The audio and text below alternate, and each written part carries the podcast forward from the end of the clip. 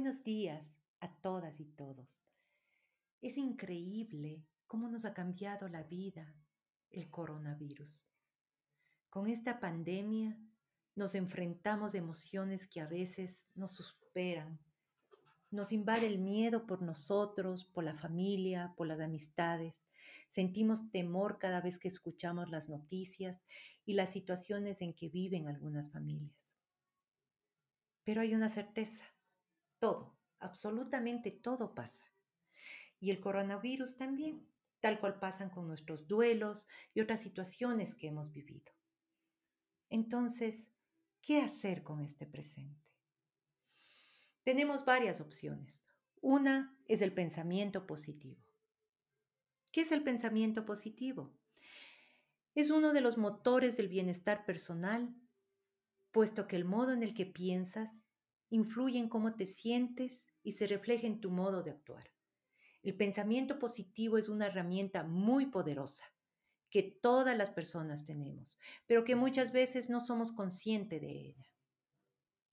¿Y cómo mantenemos un pensamiento positivo? Primero es necesario conocerse, sentir y dar espacio a las emociones. Identificar el tipo de emociones que nos inundan para saber a qué nos enfrentamos.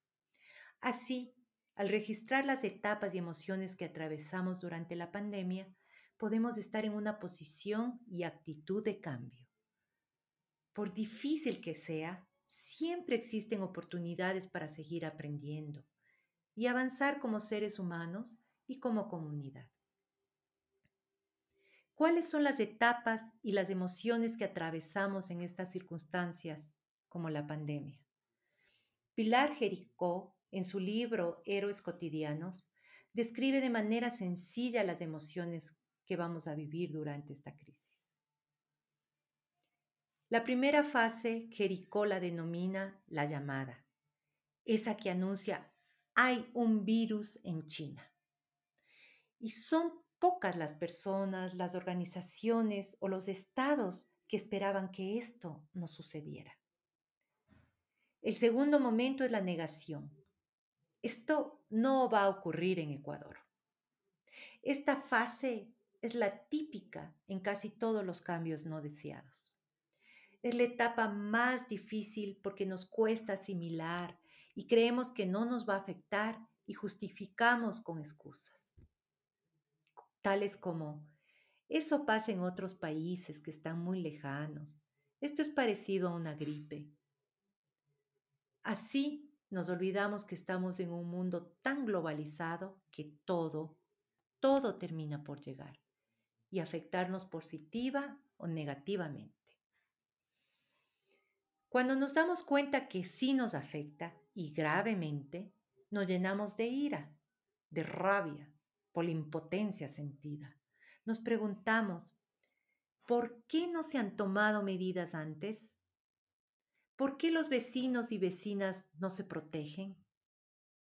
Y nos protegen. Esta rabia y enojo hay que dejarla pasar tengamos razón o no. Si nos empecinamos en quedarnos en esta fase, no aprendemos ni avanzamos. El miedo. ¿Qué me va a pasar? ¿Qué nos va a pasar? Esta emoción es la más profunda. El lado positivo del miedo es que nos hace prudentes, nos protege y nos obliga a quedarnos en casa. El lado negativo es que nos vuelve inseguros, egoístas, nos hundimos en histeria colectiva, compramos de más y nos cuesta dormir por las noches. Esta fase también tenemos que pasarla y rápidamente.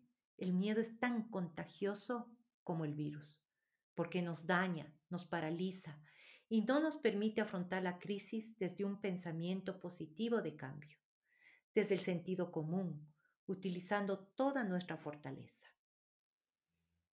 Al pasar el miedo sentimos tristeza. En esta etapa nos damos cuenta de lo vulnerables que somos. Sentimos desazón por el número de personas enfermas y fallecidas, por nosotros mismos y por nuestras familias. En esta etapa es cuando aceptamos la realidad. Nos guste o no, debemos atravesarla, vivirla, sentir esa tristeza, afrontarla.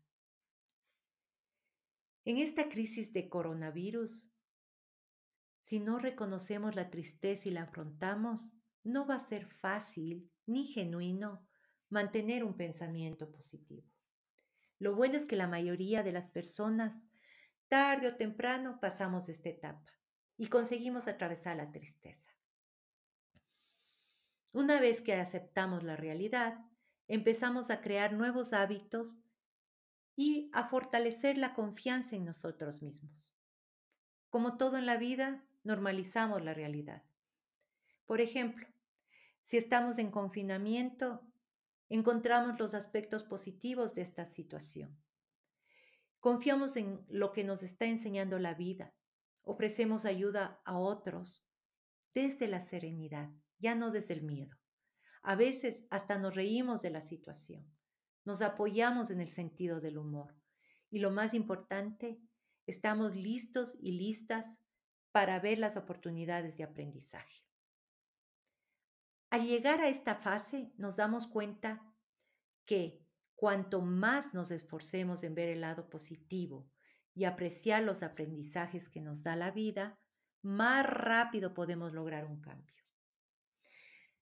Por último, entramos a la fase 6, que será cuando el coronavirus ha pasado y somos más fuertes. Esta crisis pasará a la historia, como todo en la vida. Vendrán otras crisis, otros retos, y esto significa que estamos vivos, que estamos vivas y que ha valido la pena pasar por este proceso. A veces regresamos a las etapas anteriores, por ejemplo, podemos volver a la etapa del miedo o de la rabia y el enojo. Así mismo es. No hay que sentirse culpables por ello. Lo importante es ser conscientes de ello, ser sinceros, ser sinceras y tener amor y comprensión con nosotros mismos. Cuidarnos, aceptar el valor que tenemos en nuestro interior. Quiero compartir con ustedes un poema de un novelista francés, Albert Camus, escrito en 1953, que dice así, En medio del odio, me pareció que había dentro de mí un amor invencible. En medio de las lágrimas, me pareció que había dentro de mí una sonrisa invencible. En medio del caos, me pareció que había dentro de mí una calma invencible me di cuenta, a pesar de todo, que en medio del invierno había dentro de mí un verano invencible.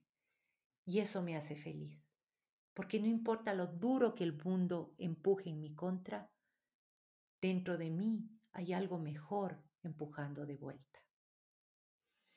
Próximamente escucharemos más opciones para este presente, para acompañarnos a fortalecer nuestro valor mientras un abrazo cálido.